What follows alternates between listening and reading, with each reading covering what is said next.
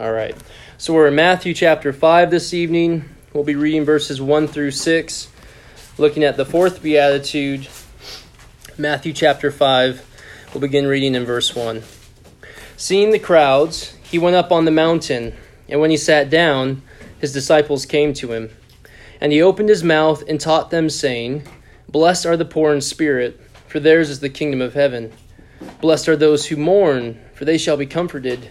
And blessed are the meek, for they shall inherit the earth. Blessed are those who hunger and thirst for righteousness, for they shall be satisfied. This is God's word. Amen and amen. Let's pray. Father, we have the tremendous blessing and opportunity of being here together tonight, gathered to hear the word of God. And, and that's what we pray we would hear tonight is, is your word, the living and abiding word that would abide in our hearts and make us to be more like your son, that we would desire him more, that we would delight in him more, we would cherish him more, we would treasure him more. And he is worthy of all those things, but we know that in our fallen state that we cannot accomplish or achieve these things in and of ourselves. And so we pray for your blessing to be upon us, that we would walk uh, in love towards your Son, abounding in the knowledge of the love of your Son, and that love for Him, coming from His love for us, would spill off to others around us. Would you bless us, O God? In Jesus' name we pray. Amen. So, yes, uh, we're looking at the fourth beatitude tonight. Um, Blessed are those who hunger and thirst for righteousness, for they shall be satisfied. And just by way of, of recap where we've been, as we looked at the first beatitude, blessed are the poor in spirit, for theirs is the kingdom of heaven, in our first week together, we pointed out that Jesus here, going up on the mountain, is speaking to his disciples, that he's speaking to Christians. This is a message for Christians. The Beatitudes, the Sermon on the Mount, is to be lived, is to be carried out by all Christians of all ages throughout all the centuries until Christ returns. And so, as we come to our text tonight, we want to keep those things um, in mind. Now, I will say that uh, after we conclude our first point here in the sermon, we will look at and, and tie together this fourth beatitude with the previous three, and we'll see the interconnectedness there. And so we will get there, but just to, to put it in its proper context, I actually wanted to look at the verse first and then put bring it all together. So, just uh, a little spoiler alert there. And then, in addition, uh, just a, a, division of our text tonight, we'll consider what the words uh, hunger and thirst mean, what the words, uh, or what the word righteousness means, and then lastly, what it means that they shall be satisfied. And then we'll end with um, three points of application. So, just there's our division there, four points this evening hunger and thirst, righteousness, satisfied, and application. So, um, just by way of reminder, blessed. I'll let Zach and Anders pick this up. Uh, we've we've talked about it a little bit, but blessed just means uh, joyful in the Lord Jesus Christ, happy, um, someone to be envied. And so, since we've looked at that in previous weeks, we're going to to move past that um, to to those who are blessed, as the Lord Jesus describes them. And He says that blessed are those who hunger and thirst for righteousness. And so, what does it mean to hunger and thirst? And as I was, I was looking at this here, I just thought to myself, well, you know, of all the things that Jesus could have could have said here that probably failed to resonate with us as it would have connected with Jesus' audience, it's this hungering and thirsting because we live in we live in America. You know, we've got Taco Bell right down the road from us. We we really don't you know, if we're ever hungry, even when we were in college, we had the ramen noodles, right? You know, and so it may not have been a good meal, but it was a meal. We could we could find food. We we have water readily available to us here in in this country, and so this this uh, metaphor, this illustration that Jesus gives to his audience. I, I mean, I, I don't blame us, but I think there's a sense of disconnect of, of what it would have conveyed for his audience, and so I just want to you know press into that and see if we can develop that to some extent. And so to hunger and thirst here is is maybe another word we could use is desire. There's a deep desire and in fact, we might even say that there's a need here. Because the one who hungers and thirsts, hungers for food, thirsts for water because they would die without it. So there's a need here. There's a deep desire, there's a longing, there's a need that needs to be met, that needs to be fulfilled. And so Jesus here is saying, in effect, that blessed is the one who senses his, his need, this, this great longing and, and, and desire uh, that they have. There's this inner um, desire within them that, that presses them to action. Because if they don't find satisfaction to what they're longing for, they're going to perish. They're going to die. Without, without food, without water, there, there cannot be life for us. And of course, Jesus here is speaking of spiritual things, and, and we'll get to that. But he's, he's saying that this hunger and thirst, this longing within the person, blessed is the man who has this longing that provokes the person to action. They must take action. They, they, they have to do something to find fulfillment, to, to seek an answer or a satisfaction to that which they're longing after. And so, this illustration that Jesus here uses is probably familiar to most of us. It's found throughout the scriptures. I wrote down three references here on my little piece of paper rather than flipping there, and I'll just read them to you, though you can uh, reference them yourself.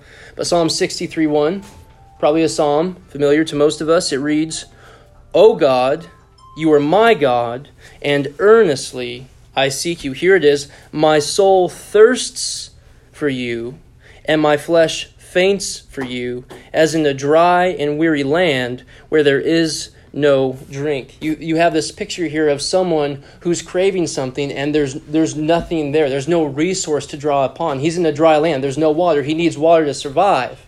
It's not there for him. The longing is there, the hungering and thirsting is there, but it's not being met. And so the psalmist here is crying out to the Lord, Please meet this. My flesh is fainting for you, my soul is thirsting for you. Only you, O God, can satisfy this longing. Psalm 42, verse 1, the illustration taken from nature, again, probably familiar to us. It reads, As a deer pants for flowing streams, so pants my soul for you, O God. My soul thirsts for God, for the living God. There's this desire, there's this longing that has to be met, that has to be fulfilled, a thirsting that has to be quenched. The psalmist is crying out for that. Psalm 119 Verse 20 My soul is consumed with longing for your rules at all times. There's this need, there's this there's even this pain, there's an intensity, a fervency, an urgency here that has to be satisfied, that has to be fulfilled. That's what the Lord Jesus is describing when he uses these words hunger and thirst for righteousness. Now, I can't remember exactly when it was, but if, if you're following through the daily uh, Bible reading plan, uh, you'll remember in 2 Corinthians chapter 6 a vivid illustration that just like, it grips your heart and it's horrifying to think that this could actually happen uh, anywhere in the world, but particularly amongst God's people.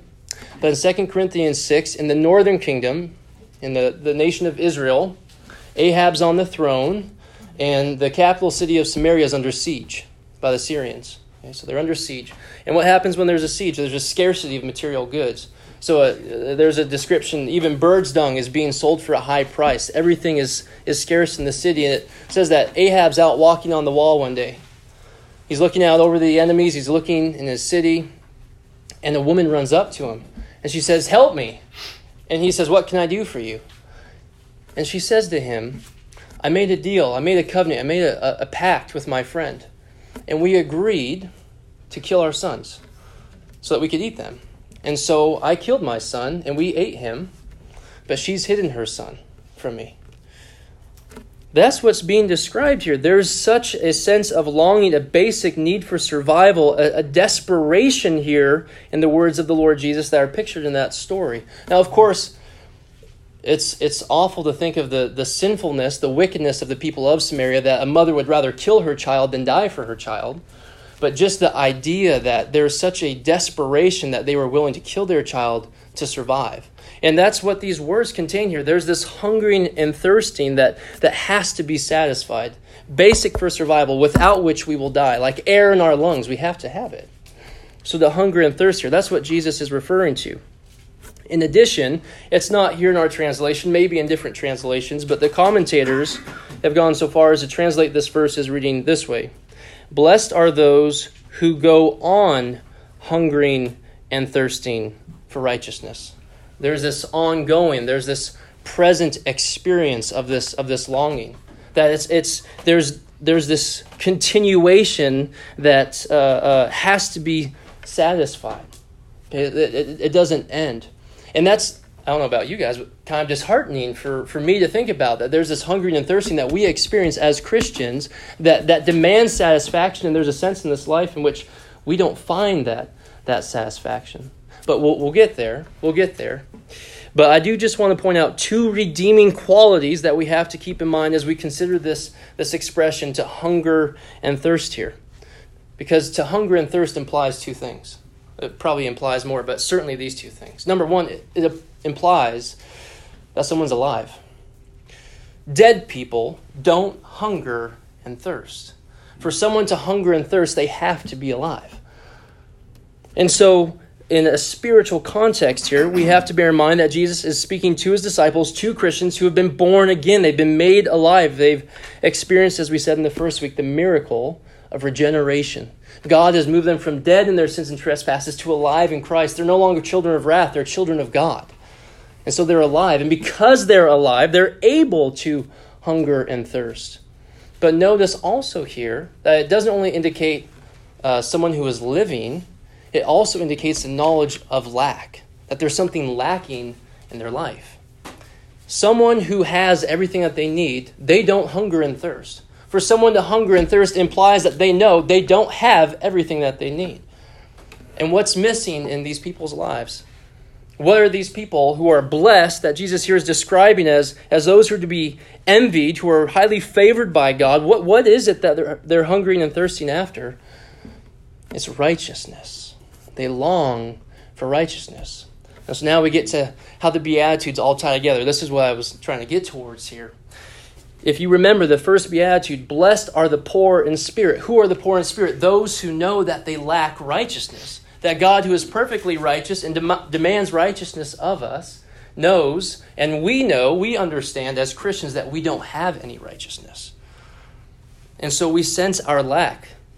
But notice here that the one who knows that they lack righteousness and then who go on to mourn for that lack, they're heartbroken over that lack, they, they're distraught over their sinfulness.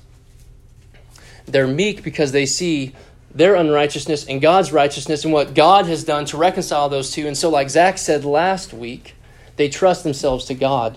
They're amazed by the goodness, by the grace of God that He would make those who are unrighteous righteous. And do you see what that does? That doesn't leave a person just mourning for their lack, it leaves them longing for what they need to fill up, to make up for that lack. They hunger and thirst for righteousness. They're not just content to sit there and say, I don't have, but thankfully God has given. No, because God has given, therefore I'm going to seek after all the more.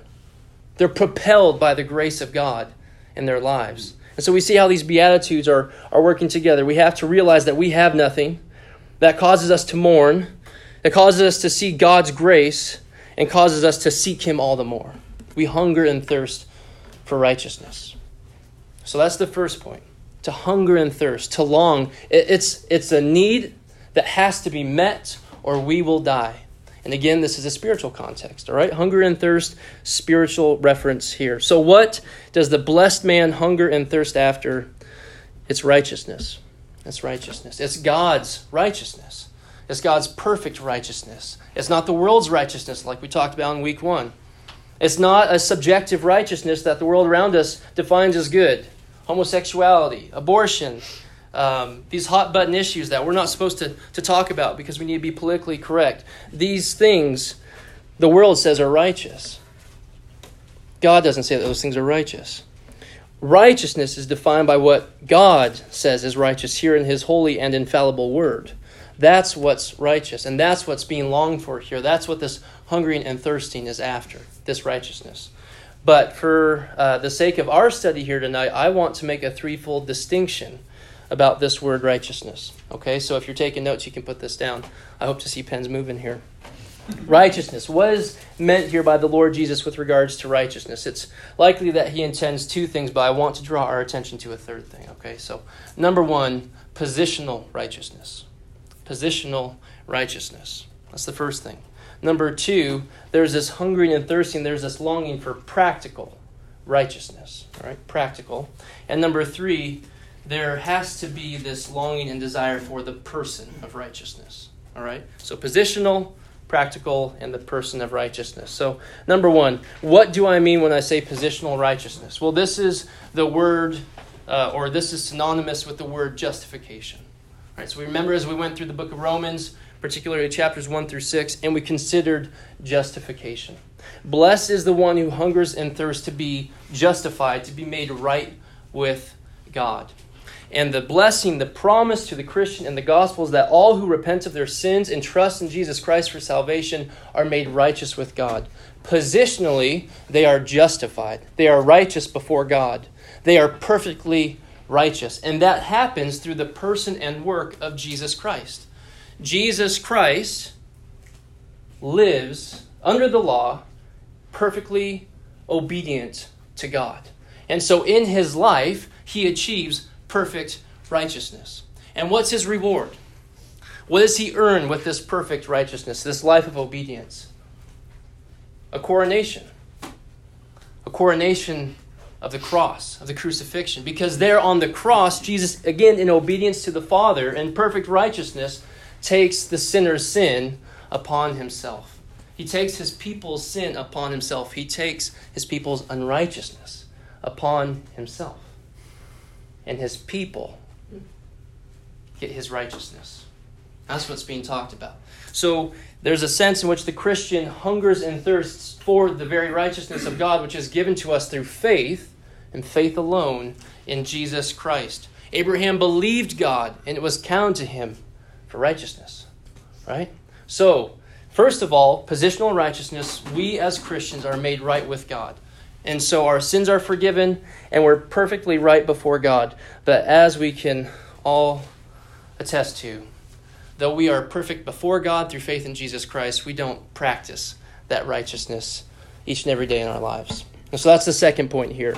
And this is probably more the thrust of this passage here of what Jesus is speaking of. Those who hunger and thirst for righteousness, that is practical righteousness, that is to be more Christ like, to live more in obedience to the Word of God. That's this righteousness, more than likely, of what Jesus here intends. Um, and so, even though we are before God and in the sight of God righteous and perfect, we don't live that out. Even the great apostle Paul, if you remember in Romans chapter 7, he says, The good that I want to do, I don't do. And the evil that I don't want to do, that's what I end up doing. Who's going to deliver me from this body of death? That's the great apostle Paul, who says at the end of his life that he's the chief of sinners. So he experienced, the Apostle Paul experienced what it is to hunger and thirst for righteousness. He had a longing for righteousness, to be more conformed to Christ's image in his life. And it's not only to be conformed to the image of Christ, like we talked about in the sermon a few weeks back, like John Owen said, there's this, there's this desire to be free from the bondage to sin. There's a desire to see sin put to death in our bodies, so that we would no longer live, but that Christ would live in us. That, again, is the sense here. So we not only want to be more like Christ, we also want to be free from the old person who we once were. That's this hungering and thirsting. That's this need that is in the Christian. They have to become more like Jesus. Give me Christ, or I die. That's, that's what's being said here by the Lord Jesus. That's his intention here as he, as he says these words. Blessed are those who hunger and thirst for righteousness, to be more like Jesus Christ, who desire to live more like their Lord and Savior. And, and, and so we see here how ridiculous it is for people to say that you can have Jesus as a Savior who rescues you, but you don't have to take him as the Lord who reigns over your life. And I borrowed that, that Savior rescues, Lord reigns from Matt. Thank you, Matt, from a few weeks ago. That's it's poignant, man. That's so good. Jesus is not only the Savior who rescues, he's the Lord who reigns. And, and people who are born again, who've entered into the kingdom of God, who are children of God, they hunger and thirst for that in their life. They're not content to just have a get out of jail free card. They want to be more like Jesus Christ. They want to know him. They're willing to share in his sufferings, that they may also partake in the power of his resurrection. They just want to know Christ and they count all things as lost compared to the surpassing worth of knowing him as their Savior and Lord. That's what Jesus is here is describing. There's something transformative that takes place in the person who's a Christian, who's been born again, who's entered into the kingdom of heaven. They hunger and thirst. They have to have Christ in their life. They have to have this righteousness. They long for it. They desire it. They're eager for it. They seek it. Without it, they, it's as if they'll die. They have to have it. And so, as we look at this, this term righteousness, that's what that's what Jesus here intends. There's There's not only this positional righteousness, which we have as Christians, we're justified, truly, we're perfectly righteous before God, but more and more we want to live it out. And all of you who are in here, who have walked with the Lord more than a couple of years, have experienced this in your own life, how you desire to be more like Him. You're not content. You're so much more mature in your faith than, than when you started, but you're not content with where you are. You want to be more and more like Him. There's, there's, there's a sense in which it's like, yeah, I know I'm more mature, but I haven't attained. I need to press on. I need to run this race with endurance until Christ calls me home. And so we experience this in our own lives, this hungering and thirsting for righteousness. This is true for all Christians.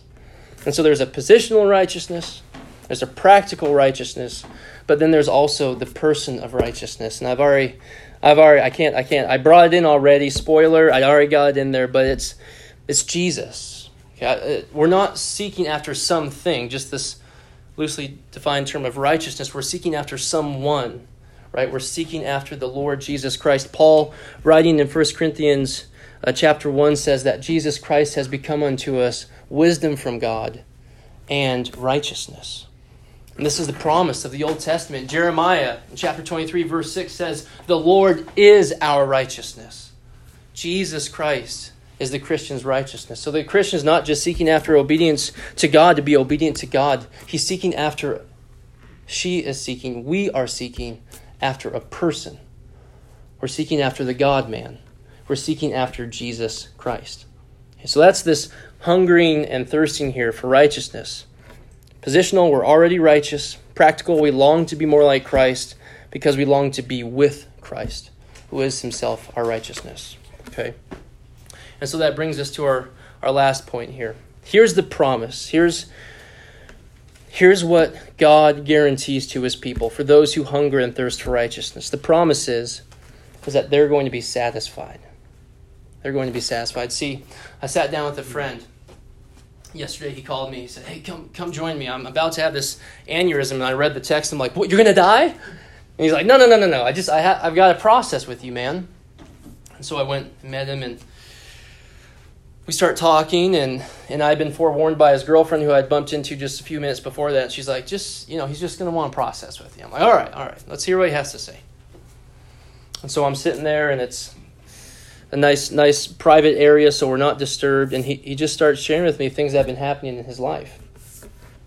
This young man, he's probably 26, 27, uh, rough upbringing, uh, and he's become an insurance agent. And he's he's done quite well for himself and um, he's sharing with me things that are going on in his life. He he just had his contract terminated uh, by an insurance company because he got fed up with with some of their corporate policies, we'll call it, and so he leaves an eight thousand dollar check on the table, and he's got another twenty thousand sitting there in December that he may or may not receive.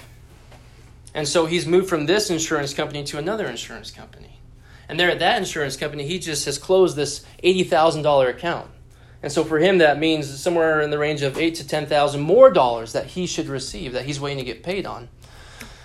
And so, at least from my perspective, I'm thinking, hey, you've got a good setup, man. You've got a, girlfriend who's a, just a very nice gal, and you've got friends around you who want to see you succeed, and you're you're being successful at work. You're very gifted at what you do. I mean, the numbers are there to back that up. And you know what he kept telling me? He just kept saying, John, I'm not happy.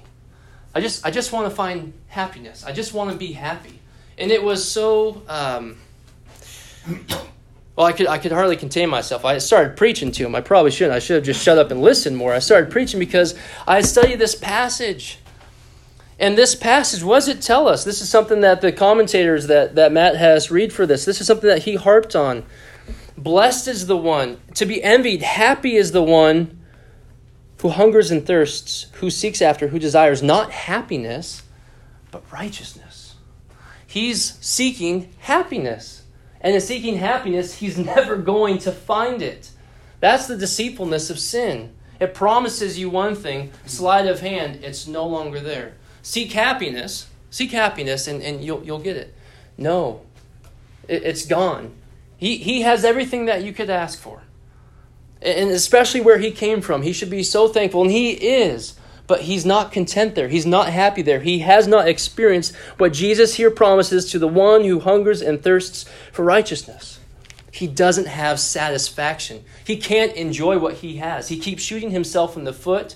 He keeps making these bonehead mistakes and, and getting upset with people that there's no reason to be upset with him over if he would just stay the course. But he's seeking after happiness. And he's never going to find fulfillment in doing that. He has to seek for righteousness. In just the chapter, Jesus is going to say, You can only serve two, or you can only serve one master. You can't serve God and money. Choose one. Whatever the other thing is, there's only one that's going to satisfy. It's God.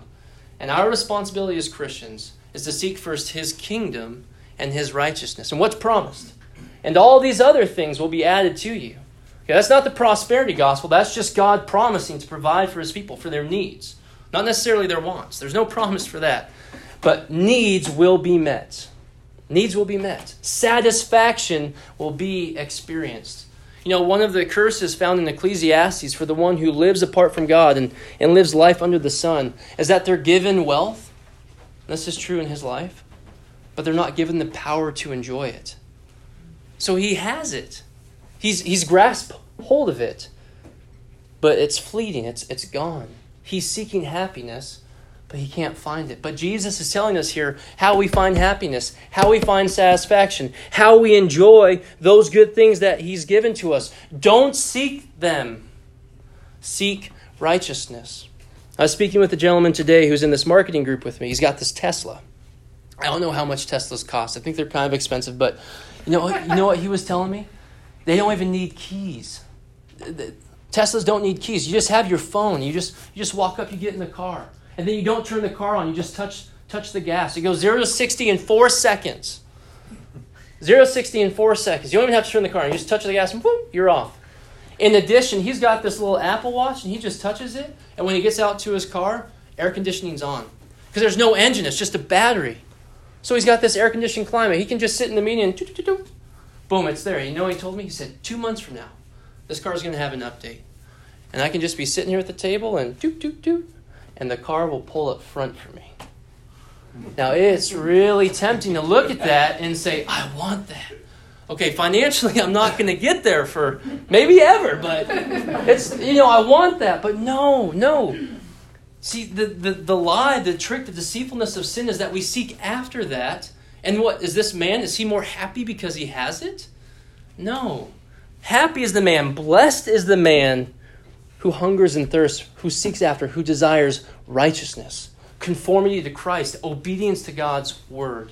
He is the one who is satisfied. He is the one who is blessed, to be envied, who has enjoyment to the things that he possesses, of the good gifts of God. Now, I must say that there is a paradox here that I think all of us have experienced, because even as the Christian experiences satisfaction, satisfaction in this life, there's a sense in which we're left longing for more, right? Yes, we are becoming more and more like the Lord Jesus Christ, practically. Yes, positionally, we are already perfect in the Lord Jesus Christ. But we're still experiencing this holy discontentment in our lives. And so, if you've been coming to NBC for a while, and, and maybe, you know, let's say 10 years, You've, you've seen a church that has gone through some hard things. And a church that I don't, maybe people are wondering where's this church going to be in 10, 15 years? And um, just to think about where we are, we've got this Bible study going on Wednesday nights. You know, multiple people teaching God's word. We've got Pastor Nate. We've got an incredible pastoral staff. We're preaching God's word faithfully from week to week. You know, we had VBS here. There's 130 volunteers who came to serve at our church. That's more than some people have their entire church, and we have that many people volunteering. God is doing a mighty work at NBC. We should praise Him. We should thank Him for that. We should enjoy it. We should be thrilled by that. At the same time, we have to have this holy discontentment that we have not yet arrived. We're not there. There's still work to be done. There are still neighbors across the street who haven't heard the Lord Jesus Christ, or if they have heard, they don't believe in Him. And God's wrath is still upon them. There's friends and family members in our life who we know who don't know the Lord Jesus. And so, yes, there's a satisfaction as we pursue, as we seek after righteousness, but there's a sense in which until we are in glory with the Lord Jesus Christ, When God has set all things right, when He has destroyed all evil, cast it into the lake of fire, into the pits of hell, and He's created a new heaven and a new earth in which only righteousness dwells, then we will experience perfect satisfaction.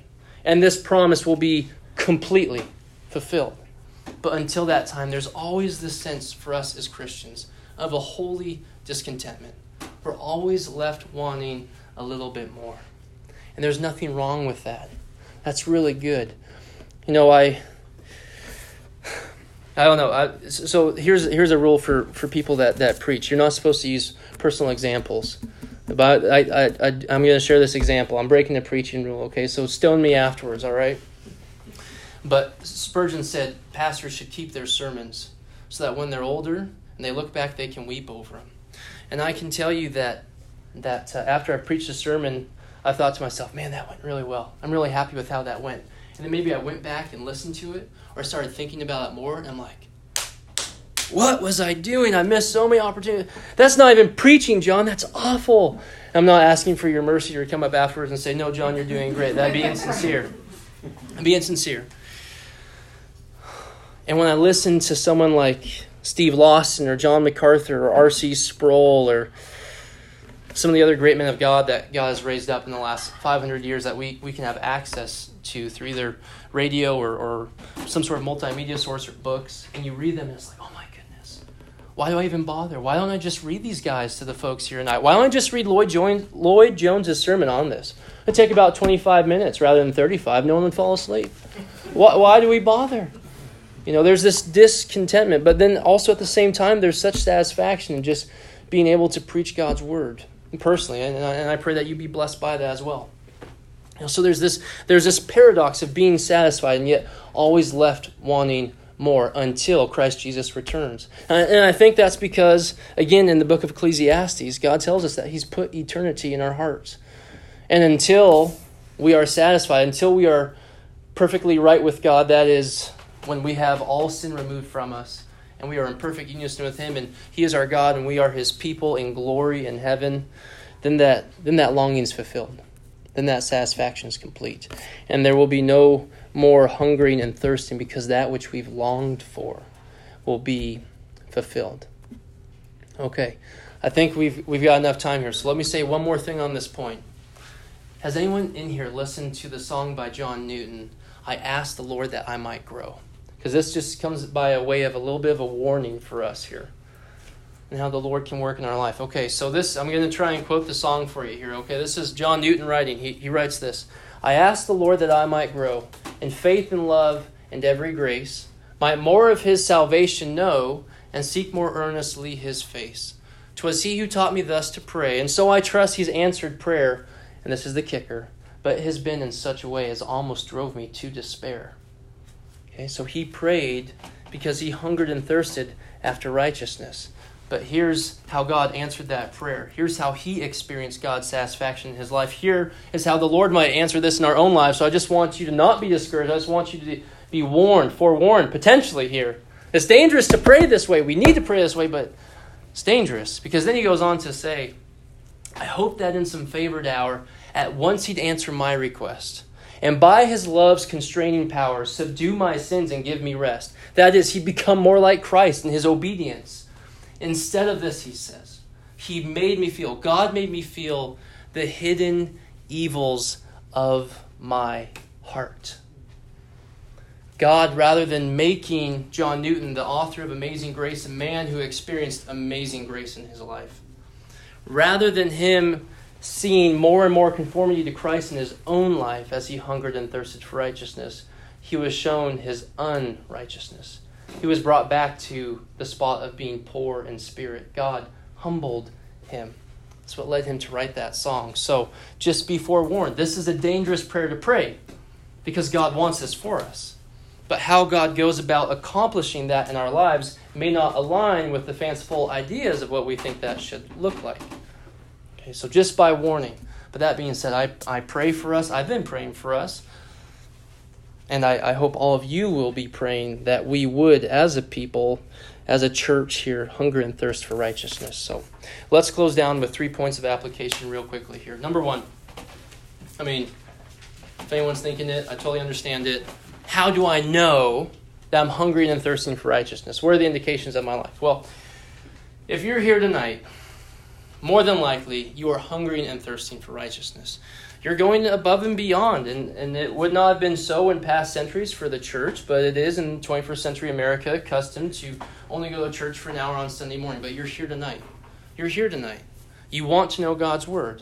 You're hungry and thirsting after righteousness. That's a really good indication, brothers and sisters. Now, if you were drugged here by your spouse, maybe that might be a different story. And in that case, more seriously, I would just I would just ask you, what what's your prayer life like? What when's the last time you prayed that you'd be more like the Lord Jesus?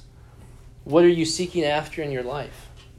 You know, I, I played a board game last week, last Tuesday played from 7.30 to 12.30 and i lost that game and all i could think about the next morning on four hours of sleep is how i wanted to, to go back and play that game and i was re-strategizing all my moves and i was like oh i'm going to get my friend next time we play.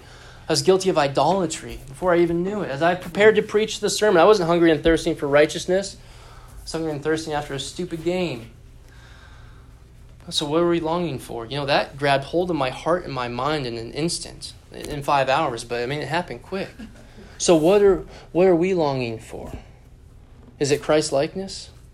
That's what that's what's blessed. That's what is being expected, is being commanded of us.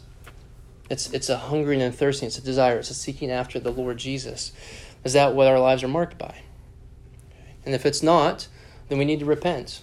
We need to come back to the Lord Jesus. We need to turn to him. We need to seek him. Okay, so that's number one. How do you know? Number two, John, I'm hungering and thirsting after righteousness. I'm seeking the Lord Jesus in my life, but I'm not experiencing satisfaction. What's going on? Okay, and so here's what here's what my wife would say. My wife would say when I'm working with maybe a hammer or a drill or something, and I'd say, "Hun, this this tool's not working," and she'd say, "John, the problem's not the tool; it's the operator." And similarly, here in this circumstance, if you're not experiencing satisfaction in your own life, that's likely an indication not that God is failing you, but that you in some way are failing God. That is, that you are not living in light of this promise. And again, the example of the board game, I experienced such a, a lack of contentment following that where I just had to go back and play it, and I was researching the stupid game and just wanting to, to spend hard-earned money on a, on a game like that, and I, I may still very well buy it, but I'm not, you know, obsessing over it at this point. Well, if we're, we'll just look at the text. Blessed are those who hunger and thirst for righteousness and other things. No, blessed are those who hunger and thirst for righteousness. There is an exclusivity to Christ. There's a singularity in seeking after the Lord Jesus Christ. That's what Jesus here is promising God will bless, and the person will be satisfied. The one who seeks after Christ alone. Okay, and so if you are hungry and thirsting after righteousness, you want to be more like the Lord, and yet you're not experiencing the satisfaction, you're not finding the Lord meeting that desire in your life, He may very well be revealing to you areas of, of idolatry areas where there are other things competing for your affections with the Lord Jesus. And that's a beautiful thing to be shown that and ask, ask the Lord to reveal that to you. That'd be the second thing. And then lastly, as we wrap up our time together this evening, I want to end with a word of encouragement, a, a comment rather than a question. You'll notice here that the Lord Jesus says, Blessed are those who hunger and thirst for righteousness, not those who perform righteousness. Okay? And so I don't want to minimize our obedience. No, we need to obey. And if we hunger and thirst for righteousness, we will obey. But please understand that Jesus Christ is not so much concerned with our outward display as our inward desires. I mean, that's that really cuts to the heart. Jesus in the Sermon on the Mount and the Beatitudes, he's dealing with the issues of the heart. He's speaking to his disciples in light of the Pharisees who are all about external displays. He says, No, no, I'm not concerned about your external displays of righteousness. I'm concerned about your inward disposition, primarily. Primarily. Where is your heart? Jesus, you know, Jesus wants us to desire him above all other things. He wants to be the pearl of great price in our in our life. The one, the treasure that we would sell everything for so that we could have him. That's That's what he wants for us. That's what we should want too. That's where we'll find satisfaction ultimately is is in him. And so just, you know, tonight, wherever we are in our walk with the Lord Jesus Christ, I just want you to leave being encouraged that it doesn't matter if you are as mature as a brother and sister in, in Christ in this room or in the church or a friend. Uh, you know, if you desire to be more like Christ, that's what God is concerned about. What is the condition of your heart? What do you long for? What do you want in your life? That's the most important thing in our lives. And as we desire the Lord Jesus, we will become more like the Lord Jesus. Okay, let's pray. Father, thank you for this time together tonight in your word. And um, it's scary to, to pray this, and I know I've been confronted with my own apathy and pride uh, in preparing for this sermon, and so I just repent of those things, and I, I just pray for us, and I pray for our church, and I pray for the church in America that we would hunger and thirst for righteousness, that we be zealous for good works, that we be marked by a fervency and an urgency in our walking in obedience to the Lord Jesus Christ. Because it seems to me that we are filled, and I am filled continually with apathy as entertainment and business and other pursuits, which are good in and of themselves, but in the proper measures, drown out, choke out the Word of God and the love of God in our lives. Please set us free from these things that we'd hunger and thirst to be more like your Son, that we desire Him, that we'd have to have Him, so great would our love be for Him, and that we'd experience this promise, O God, that the one who desires this, you're pleased to bless with it. Thank you, O God, in Jesus' name. Amen. Well, I know we've been taking time.